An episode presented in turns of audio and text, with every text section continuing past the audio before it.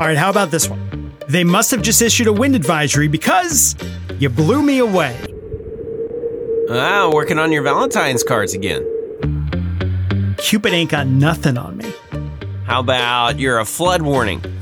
You're kinda inconvenient, but I also need you sometimes. Or, oh, oh, you must be a heat advisory. Because I never want to hear your name again. Huh? Huh? Welcome to all who are either dreading or looking forward to Valentine's Day. It is Valentine's Day Eve, Tuesday, February 13th, 2024. Thanks for joining us on this edition of the Pinpoint Podcast. I'm Max Crawford along with Shel Winkley. Plenty to get to as per usual, but it starts with just a gem of the day. It's a little cold out there this morning. If you're already hitting the road, you might have had to uh, scrape off a little bit of frost off the windshield, especially if you're up to the north. Otherwise, man, we have got a beaut of a day on the way. High temperatures in the mid 60s, a lot of sunshine. It's going to be pretty fantastic out there, y'all. As my buddy Shelbert says, do not squander it.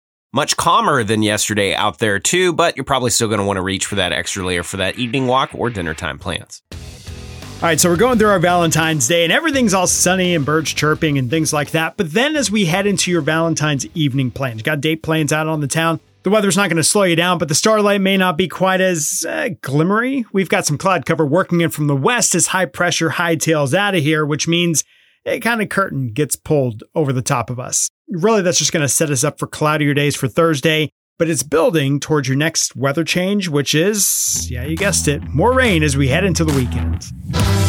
All right, listen, yes, we do have a chance for rain as we get the weekend started, but it looks nothing like the weekend before for a couple of different reasons. The biggest one being that this system is a lot quicker moving than the one that we just dealt with this past weekend. And we're really only talking about a 12 ish hour window for rain chances. Still got some fine tuning to do, but right now, just judging off of this morning's model data, it is moving through even a little bit quicker than what we thought about this time yesterday. So that means it's more Friday midday to the early morning hours of Saturday where we're looking at that potential for the cold front rolling through.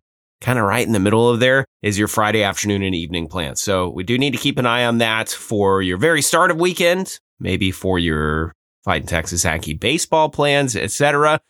Overall, I don't think this is going to be something that could cancel stuff, but we may still have to dodge some showers and maybe a brief thunderstorm or two before we get on and about the rest of our weekend. We'll, of course, keep you updated. That's the biggest thing in the forecast that we need to fine tune over the next week.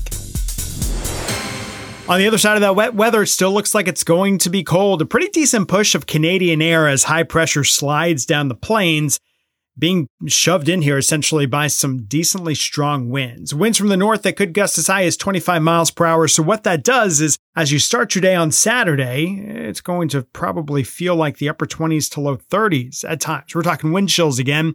And at best, the best that we can do because of the cloud cover, because of this blustery north wind, is fight tooth and nail to get to just 50 degrees. But again, it's windy, windier than what we saw yesterday. So at best, it probably only feels like the low to mid 40s as we start a much colder weekend. And look, these cold snaps have been pretty short lived here in the month of February. In fact, February, as of right now, it's the 11th warmest start to the month that we've experienced in our record keeping. And that might have you wanting to go ahead and start turning some dirt. Are you starting to think about that spring garden? You probably want to hold off for a bit, even beyond the light freeze we could see on Sunday morning. I've got more details about all that, plus we talk frost and freeze and all the climate data that goes with it. It's at kbtx.com right now. It's also in your KBTX Pinpoint Weather app. All right, y'all, it's another gem of a Tuesday. What are you waiting for? Get out there and enjoy it. Save some chocolate and candy hearts for me, and we will see you on a Valentine's Day edition of the Pinpoint Podcast. For Shel Winkley, I'm Max Crawford. Let's make it a great day.